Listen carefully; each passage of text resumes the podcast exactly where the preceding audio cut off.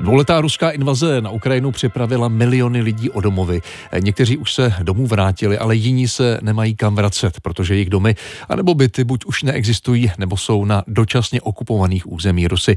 Osudy těchto lidí v druhém díle seriálu mapuje náš stálý zpravodaj na Ukrajině, Martin Dorazín. Повітряна тривога.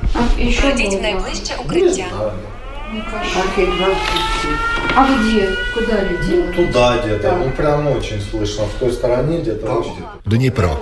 Jedna z dalších bezesných nocí, kdy se společně s uprchlíky ze záporožské a luhanské oblasti ukrýváme v době leteckého poplachu v podzemí hotelu. Pocity a traumata běženců lze jen těžko popsat. Každý z nich to snáší jinak. 20 letý Ruslan ze Severodoněcku se snaží nedat najevo svůj strach, zatímco jeho máma se chvěje a pláče. Babička smířeně mlčí. Ty vole, říkám se, kam bude. A druhá. A to byla dlouho. A je to už jako kudaté sudá. Это уже очень рядом. S fotografkou Ivou Zímovou a Ruslanem počítáme takzvané přílety. To jsou zásahy raketami někde nedaleko. Pro Ruslana nejsou tyto exploze ničím novým. Да, да, да, из Северодонецка. В севере мы сидели ж в этой как. V Severodoněcku jsme seděli v podzemí naší školy. Přiletěl granát a rozmetal celý zadní vchod. Další granát zasáhl střechu a třetí podlaží. Když jsem tam tahal kufry, ruksaky a tašky z bytu, nad hlavou mi prosvištěly rakety z raketometů Grad.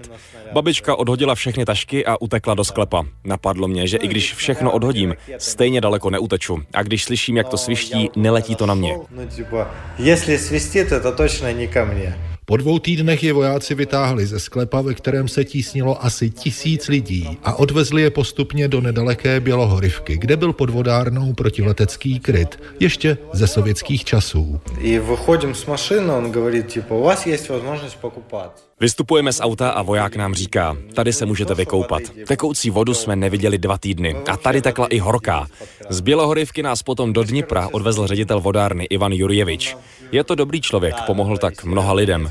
A zadarmo. Ve škole zůstalo asi 300 lidí, pak na ní svrhli bombu a všichni tam asi zahynuli.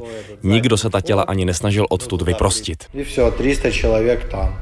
А их никто не разребает, типа. По окраїнах б'ють по предприятиях, це побито все кругом. Ve vedlejší sklepní místnosti vypomáhá s praním a žehlením hotelového prádla důchodkyně paní Nina. Ta sem i s rodinou utekla z města Polohy v záporožské oblasti. Тоді як ударило, це ж як щось зірвалося, і двері отак. Все, my zibrali se momentálně. Když střela zasáhla náš dům a tlaková vlna vyrazila dveře, už jsme na nic nečekali a do půl hodiny jsme byli zbalení. Naházeli jsme věci do auta, navlekli si bílé pásky označující civilisty, označili jimi i auto a vyrazili směrem na Záporoží.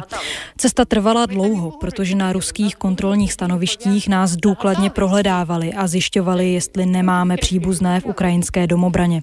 Rusové měli snažší práci, protože lidi dost udávali.